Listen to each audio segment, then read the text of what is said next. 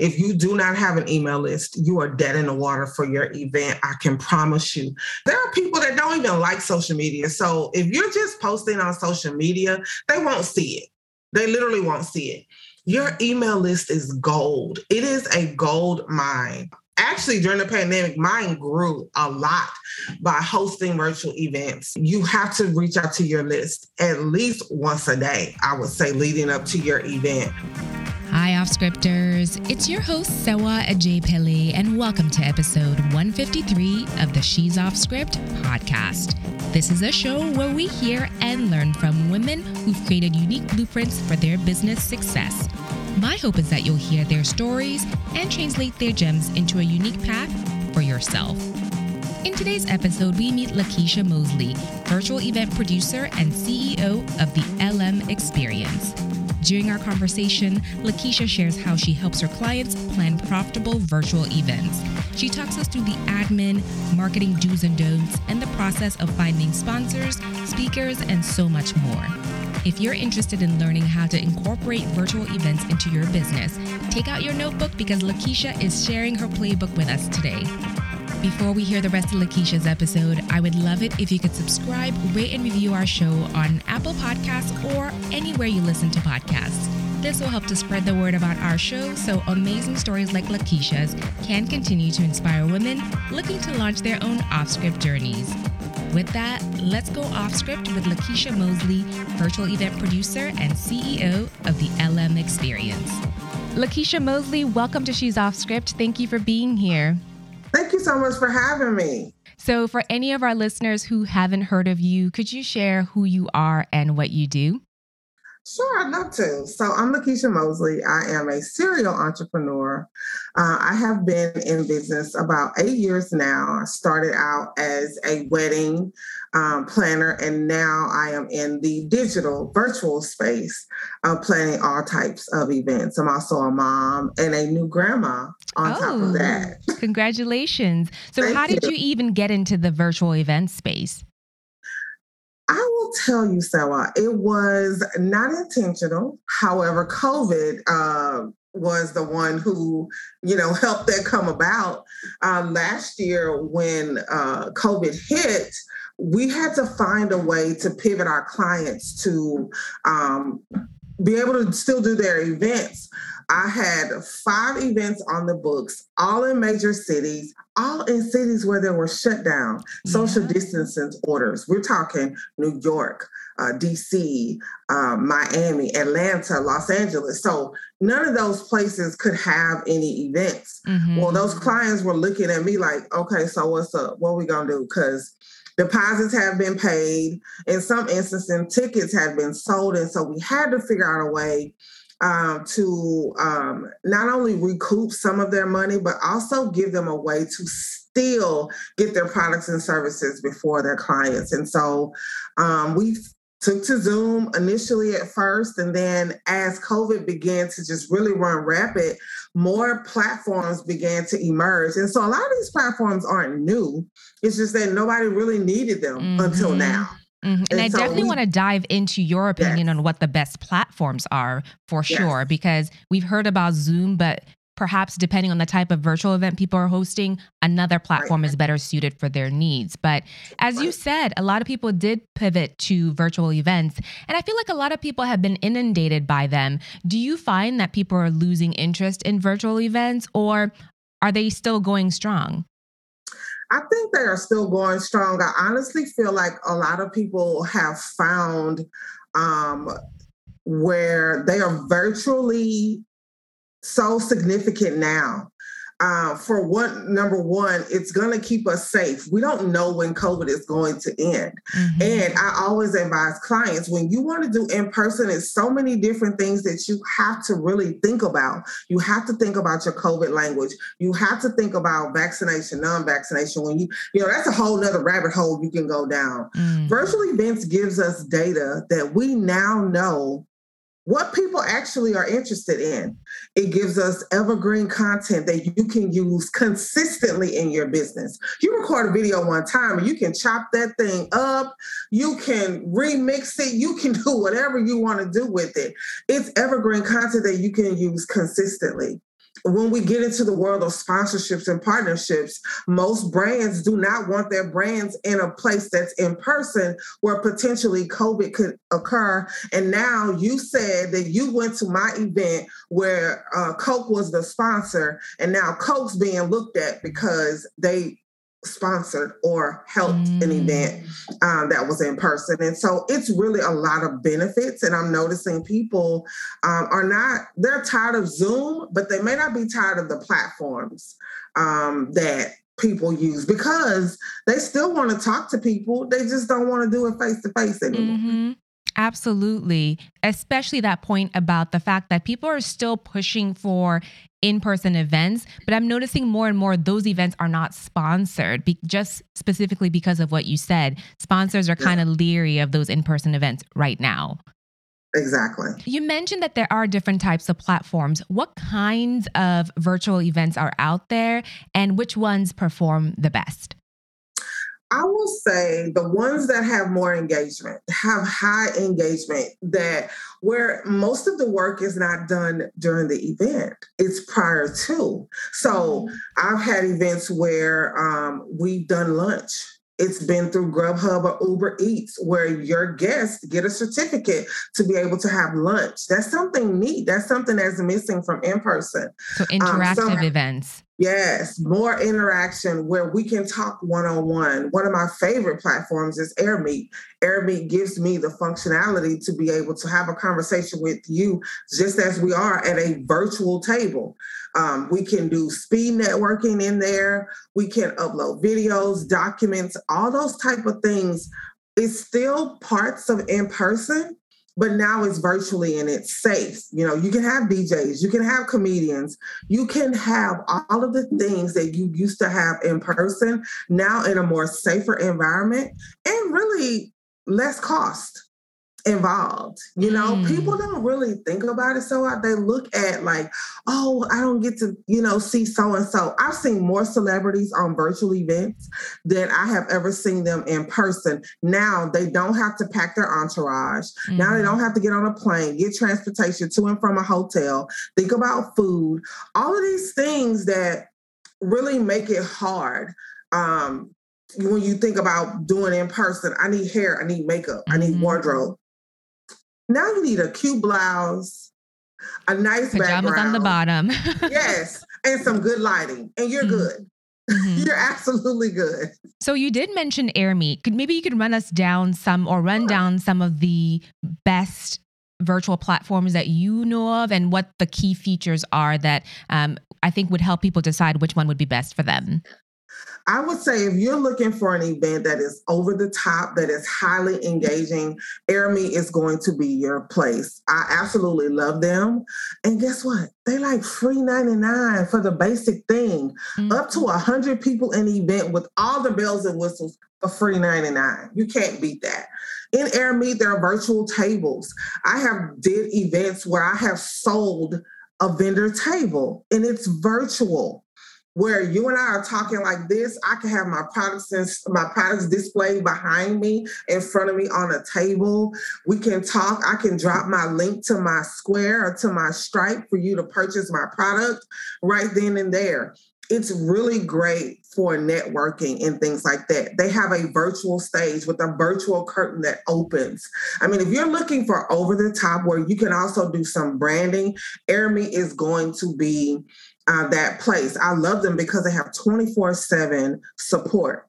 Nobody is doing that. Like literally, I can come out of my event and go sit at a virtual table in the support system mm. or in their support background and get help for my event. It's, it's a no-brainer. So AirMeet is absolutely one of my favorites. Um, StreamYard is another favorite that I have. I like them for the branding features. Now, I want people to think of StreamYard as your video camera, your commercial type thing. It has to stream somewhere. So you need StreamYard to go to, say, Facebook, YouTube, or even other platforms such as AirMeet or Passage. I love it because I can brand in it. I can have tickers and, and messages scrolling across. Mm-hmm. I can upload videos so I can merge that pre-recorded and live function into uh, StreamYard. And again, it's They have a basic version that's free. The version that lets you record is like $25 a month. It's really economical, especially if you're just getting started in this space and you're like, oh, let me just see what I like. Let me mm-hmm. let me mm-hmm. fill this out. Where it's not a huge um, investment. So I absolutely love StreamYard. And what I will tell you that has really improved their technology since last year is Hopin. I absolutely hated Hopin at first. Um, the technology was real wonky, mm. but they have really made a lot of strides to improve. They also have a free version up to, I think, 50 people that you can use their most basic functions. And they merged, they've merged with StreamYard. So now you get the functionality of StreamYard inside Hopin again they have exhibition halls. They have where you can do uh, vendors mm-hmm. in there. They do have a networking piece to it as well as well as you know they have some some engagement pieces with the chat. So those are three of my favorites that i like Okay. Well, I like that you've given us a few different alternatives so people can figure that out. But I know earlier you did mention that virtual events do cost less than in person events. So, how much should we be budgeting for a virtual event? And how should we be allocating all those line items in our budget just so we can make sure that we're producing quality events? I would say at the bare minimum, you can put on a really good virtually event for a $100. Literally a $100. Okay. If the platform is free, then that's one thing. But you still have to have somewhere to process tickets. So depending on where you go to process ticket, there are processing fees that you mm-hmm. have to pay for. Your graphics, that's something people really don't think about is that, oh, it's virtually event. I don't have to spend a lot of money on graphics. That's how you draw people in. So you really need really good graphics to be able to draw people in. Um, you may have to get a domain um, to help you draw people to your website, create your sales pages, things like that. And you may have to hire an assistant. Um, you want someone that's going to take a lot of that administrative stuff off of you while you do the major things. If you don't hire a company such as myself, you know, you there are things that you have to do. So I would say $100 or less can really get you a really great event.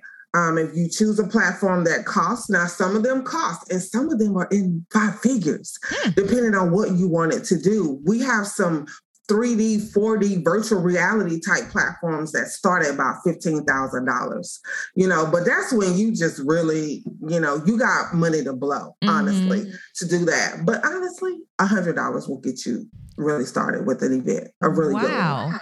Now, you mentioned that it would be good to have some assistance. So, what are some of those admin tasks that you feel like people let fall through the cracks when they're creating virtual events? I don't, number one, think that they have a plan to begin with. Um, virtual events are not something you just jump out and do. There are things that have to be really planned out. You need a marketing plan, you need an execution plan. So, if you don't have a company that's doing those things for you, you need to have a plan for that. So, we feel like virtual events don't need work, they need work. You literally have to do work. People let the marketing piece fall through the cracks. They feel like, oh, people know me or they may know this topic and I don't really have to market a lot. No, you have to market at least three or four times more because keep in mind, you're competing with all these other virtual events. So mm-hmm. you gotta market as much as possible. I think they let their graphics fall through the, the, cracks. They don't have someone that's like either looking for a graphic designer or that are creating those graphics for them. Those graphics need to be bright and beautiful and bold and attention grabbing, you know, fonts, clear, concise information. Um, and also pitching, pitching to speakers, pitching to sponsors. If you are the organizer, you don't have time to do all of that mm-hmm. unless you have a team of people. So they let those things fall through the cracks, not getting the information to their speakers in a timely manner, not communicating with them throughout the process. Keep in mind, a lot of your speakers are used to speaking in person. They may get one or two emails and bam, they're done. They don't have to, you know, do anything else. With a virtual event, you're communicating more because there's so many moving parts and pieces. You need someone on your team um, as an admin to help you with those tasks of communicating with speakers. Because honestly, as you're planning and working on other things, you don't have time. Mm. You won't have time to do that. Now, you did mention marketing. So, what is the best way to market an online event? If you do not have an email list, you dead in the water from the beginning. Really? As we can see, IG and Facebook went down an entire day. I will tell you, I got so many emails that day it was unreal from people that I probably hadn't heard from in maybe three to six months. If you do not have an email list, you are dead in the water for your event. I can promise you. You are, there are people that don't even like social media. So if you're just posting on social media, they won't see it. They literally won't see it. Mm. Your email list is gold. It is a gold mine. Um, actually during the pandemic mine grew a lot by hosting virtual events and different things like that. Um, you have to reach out to your list at least once a day i would say leading up to your event. But you also you want to incorporate social media. There are you know people that are on social media but part of your marketing also needs to be you doing things outside the box. So like i'll have a meet the speaker panel discussion on facebook on, on my youtube channel like a week before my event where you get snippets of who's going to be a part of my event you get to hear them mm-hmm. you get mm-hmm. to see why i want to bring them to the stage which kind of helps boost your ticket sales or even boost attendance to your events and so a lot of people miss out on ways that they can capture different audiences because they are only stuck in one way of marketing or whether they market at all. What about Facebook ads? Would you advise that we use those? I don't advise using Facebook ads only because depending on what your budget is, and I'll say this, and I know people will probably skin me for saying this. I don't think Facebook ads are very effective for events unless you have a ginormous budget and your your fan base is huge. Because again, when you think about Facebook ads and how they're segmented, you know, you have to go in. Number one, you got to know your audience. A lot of us don't know our audience. We don't know who we're talking to. Mm. So when you do a general Facebook ad and your budget's tiny, who you're talking to. Yeah. It may not even show up for the people who you really need to target. So I think knowing who you're talking to and having a decent sized budget may make it effective. But honestly, I have not used any Facebook ads for any of my events and I've still gotten like a really good crowd. But I think it was because I probably wore my email list out. What's a really good crowd? What would you say is like a good number for a virtual event? I haven't had less than 75 on any events, free mm-hmm. or paid. Mm-hmm. Um, for clients, I've had events where there have been 300 to 400 people in a virtual platform. Um, AirMeet is one that can facilitate that. Of course, Zoom is as well. I would say if you don't have at least half of what you think your audience is so say you say my audience size is 200 mm. you know you want at least 100 people in the room if not you know 50 to 75 people in the room it just makes it more engaging mm-hmm. um, sometimes when you don't have that many people it means you missed the mark somewhere either the content wasn't what your people were looking for uh, or the speakers weren't in alignment mm. or you didn't do enough marketing so it's very interesting, though, that when you think through the way conversion works is even if you do have 200 people a 50% conversion rate is extremely high. So what are you doing in order to convert people at that rate? Because just because 100 people sign up we found doesn't mean that 100 people are showing up. So how right. do you encourage that high conversion rate? Right. So a lot of times for myself, I throw in tidbits of prizes. You got to be there to in order to win. Um, we throw in lots of games, trivia, polls, different things that make people feel engaged.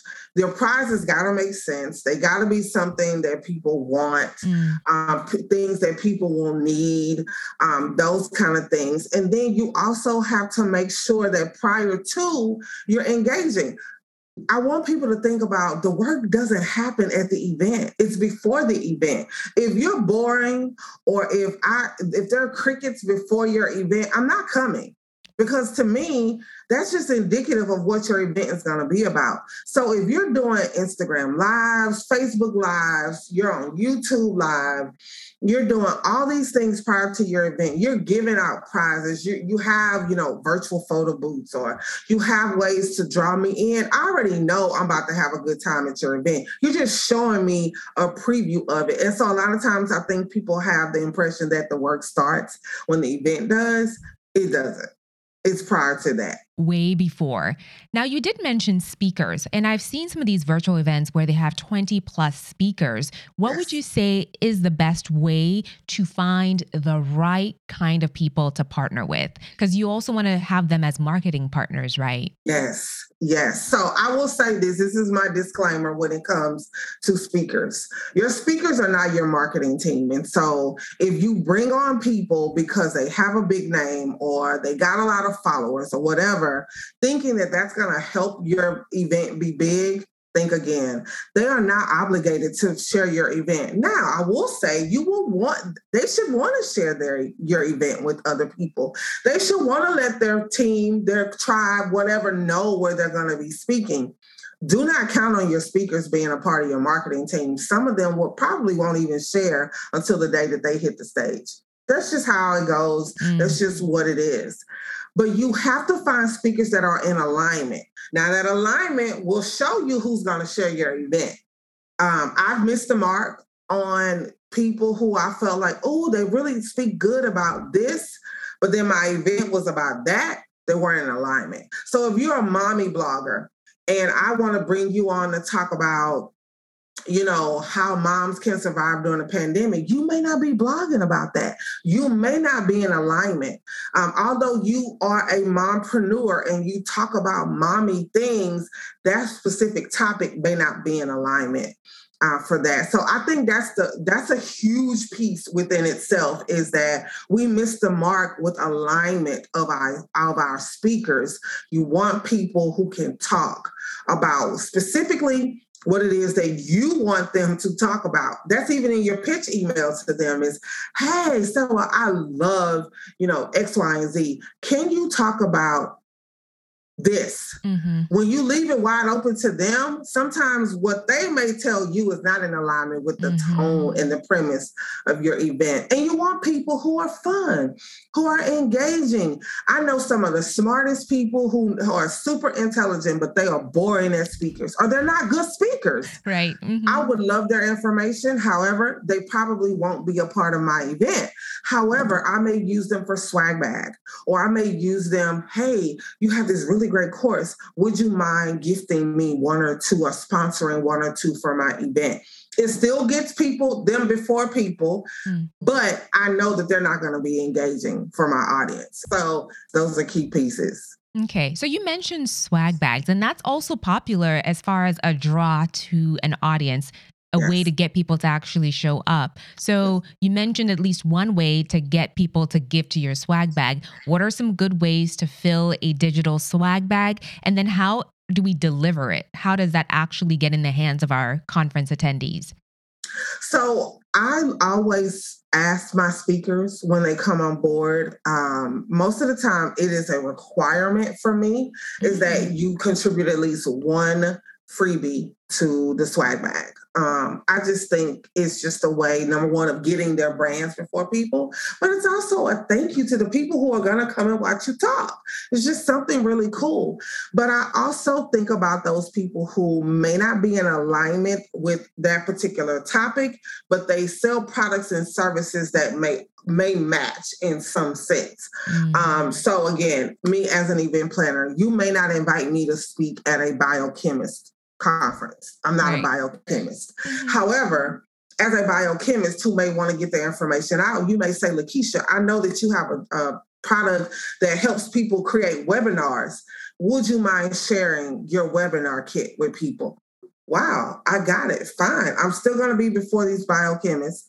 Now, when they want an event, they may not, they may say, your webinar packet or toolkit was good, but girlfriend, I can't do it. I need your help. Right. You know, it kind of helps that way um, you just I feel like you reach out to people who you feel like not that they not they're not good enough to be your speakers, but it may not be their time to be your speakers, but you know they have something really great to offer your audience. And so you just kind of pitch to them um, that you would like to include their uh, product or service in your swag bag in exchange for the email list.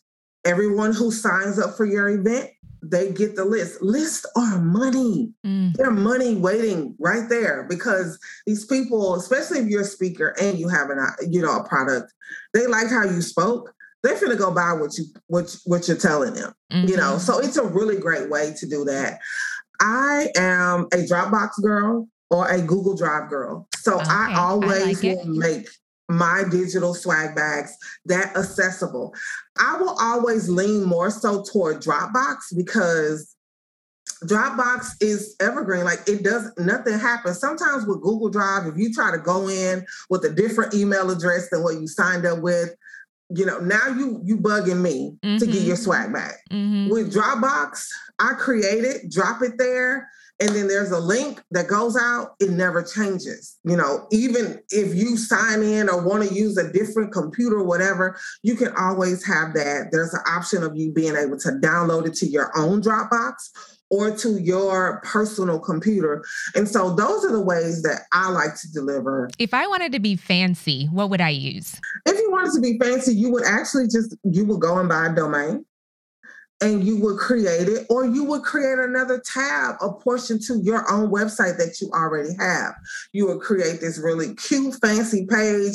You have pictures and links to all of their things, you know, where how they can obtain them and they will go and get them from there. So it just depends on like really what you want to do. Um, I'm always for what's economical and what's easy. Mm-hmm. Um, but my bigger events, I have always added a tab. So like I do a mental wellness summit in May.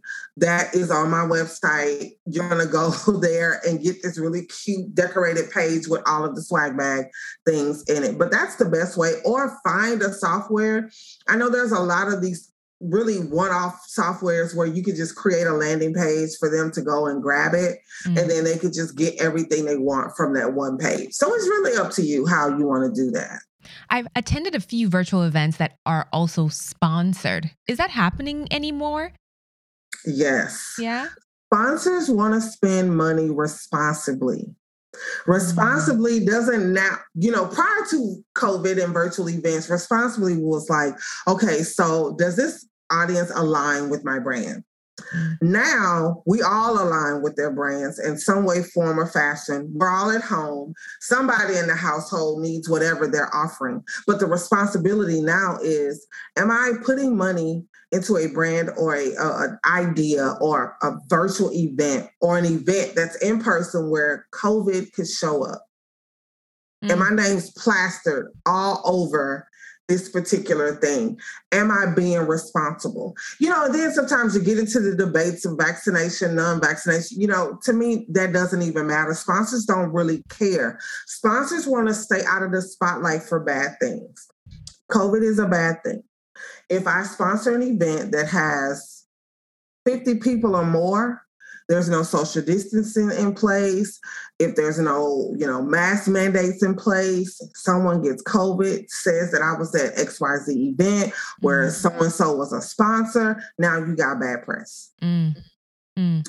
Nobody wants it. And sponsors don't like always sending people as representatives for events. Think about it. It takes away time from the office, it takes away time from projects that they have to do and things like that. So now I can show up virtually, even if I'm at the office. All I got to do is go to the conference room, mm-hmm. or I can be from my event actually presenting or saying thank you or doing my 30 second spot or whatever. It's just more ways for sponsors to really um, help their budgets. Now I don't have to pay 10 grand for a table for your nonprofit event. Now I could do a thousand dollars and I could be in the email communication, or I could sponsor a session on content writing if I'm like paper Papermate or something like that. Mm-hmm. So it's so many ways now in virtual events, especially when you have sessions and you have breaks and different things. Okay, well, the break was sponsored by Starbucks. So could you give me an idea of how much we should be asking for? So if Papermate was sponsoring my copywriting, you know, session, how much should I ask them for? I would not ask for less than $10,000 if I'm doing a huge event. So if you're doing an event that you know it's going to be at least 300 people, you have to gauge your audience. Um, I would say no less than 500. I wouldn't do any sponsorships less than 500. It's not worth the check it's going to be written on, honestly. Mm-hmm. Um, but I wouldn't start low for big companies. Sometimes you have to shoot high and they may say, nope, that's not in our budget, but this is what we can do. Mm-hmm. But if you start at 500 and they really could do a thousand or 5,000, mm-hmm. you've just shot yourself in the foot. Yeah. Whereas if you start at 10 and they're like, oh, well, I couldn't do that, you know, 10, but I could do five. So when you're pitching them, what's so for example, I have an event, there'll be 300 people there and we are aligned as far as, you know, the mission of the brand. If I ask them for $5,000, what am I offering them? Am I offering them enough as far as I'm sure they're not looking for reach because as a big company, they probably have a greater reach than 300 people. What am I offering them? but not always because your audience they may not be in their eyesight when you think about sponsors, it may not be the people you serve, it may be the people that support you. And I say that a lot to nonprofits because nonprofits are all about their causes and the people they help. Mm. The people who you help cannot afford the services mm-hmm. that you um, offer to that your brand that the brand may be offering to them. So therefore, they're not their audience. Mm-hmm. But your but the people who support you, um, you know, say there's a junior league in your city that supports you. There may be a mom group that has like 10,000 followers. Those are the people that the sponsors want. So yeah, they want their information. Yeah, they want to know who those people are. They may not want to know who you serve, but they do want to know the people who support and sponsor you. I would say you start with offering them um, 30 second slots. 30 seconds is a long time. Oh. People pay a lot of money for 30 second spots. So like 30 an ad slot. Oh. Yes, yeah, for okay. commercials, things like that. Mm. Um, I have been on events. I've hosted events, facilitated events where five minutes was $500. If you wanted to talk to that audience for five minutes, that was a $500 sponsorship that also may include have included you in the swag bag, you know, mm-hmm. where you were able to put something in the swag bag. It may also have included you um, being a part of our email. So when we're sending out these emails, you know, there may be something with you at the bottom where we're talking about that you sponsor sponsored the mm-hmm. event, different things like that. There's so many things you can offer sponsors now that it's unreal and they love it because it's less work for them. Okay. So you have to be creative about what you're offering them within the digital landscape. So, yes. speaking of emails, so once the event is over, I know it's important to nurture the attendees. So, yes. what types of email sequences do we need to be sending to prime the audiences to purchase from us, especially if it was a free event? Yes. So I will tell you, I have made more money from free events sometimes than I have made from events that were ticketed because mm-hmm. if the content is that good, they're going to buy the recordings. Um, I just hosted a PLR summit uh, last month in September, um, where I kind of introduced what PLR was to a segment of people. There were a lot of people who didn't know what it was. It was free. I made it free for everyone. I made $700 off of the recordings alone. Mm. Just off the recordings alone. But I had to nurture people throughout. It was a one day summit it was probably about four hours. When that summit ended, bam, that email went out thanking them for coming with recaps, how to get the recordings. And uh, I have a Facebook group. So I, I, you know, told, told them they could join my Facebook group. Then the next day, I sent an email recapping one of the speakers and all she had to offer, and then how they could get connected with her. But I also threw in here, hey, don't forget to join the PLR Academy where you get more information. So you want to nurture them to the point to where um, if they're really interested, they're gonna stick around. They're gonna keep mm-hmm. coming back for the information. They're already asking me for a part two to the PLR summit um, when am I going to do it again? They want to know more information about it. Mm-hmm. But you want to keep sending emails um, to where either they're going to unsubscribe from that particular segment or they're going to latch on to it. And I would say um, for a week after is normally all about the event. I'm talking about the event for at least a week after. And then I do these month, these twice a month check-ins with them. Not necessarily about the event but about what i'm talking about mm-hmm. about plr as a whole. Like hey have you tried this company?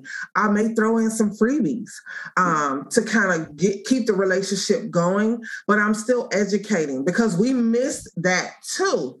We want to sell sell sell sell sell but where's the education piece to mm-hmm. whatever you're talking about even if it's a, a, summit that you did about you know finances there's a certain level of education we got to keep giving people so that they will buy for us like no trust factor those all play a part in virtual events it's not any different Mm.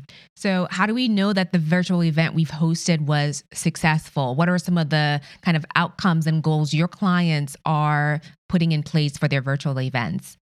So I would say you determine what's successful for you. Um, I have been happy.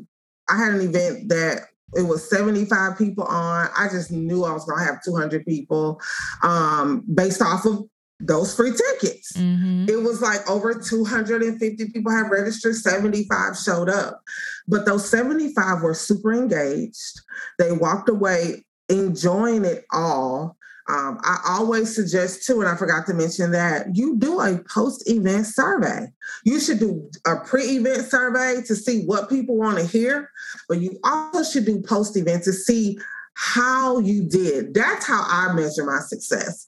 If in that survey, people tell me that the information was they needed, they want more information, and they give me good feedback, not always, oh, this was great, but that said, oh, Lakeisha, we really liked it, but we felt like it should have been longer.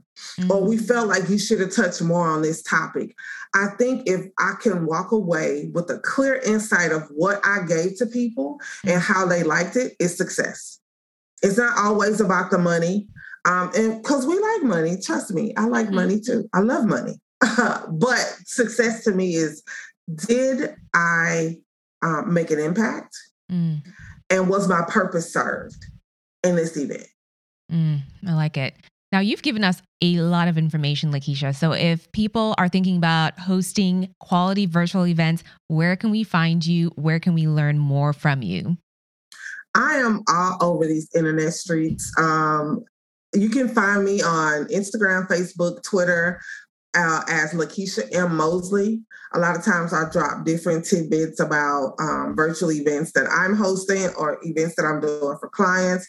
I sometimes uh, show you back end, behind the scenes of what it's like to uh, host virtually. Um, and so, I, and I always respond to my DMs and email friendly hi at the lmexperience.com is where you can reach out um, to me there. But I just love, you know, showing people this whole new world of how they can be engaging and stay safe. Love it. Thank you so much, Lakeisha. I really appreciate you sharing with us. Thank you for having me. It was definitely fun and a pleasure. Of course. Hi, off scripters. I'm so glad you made it to the end of this episode. If you found this show helpful, please pay it forward by sharing us with your network and leaving us a review on Apple Podcasts. Between episodes, you can find us on Instagram. Our handle is at She's Off Script, or you can catch up on past episodes at she'soffscript.com. All right, with that, we'll see you right back here next Thursday for another episode.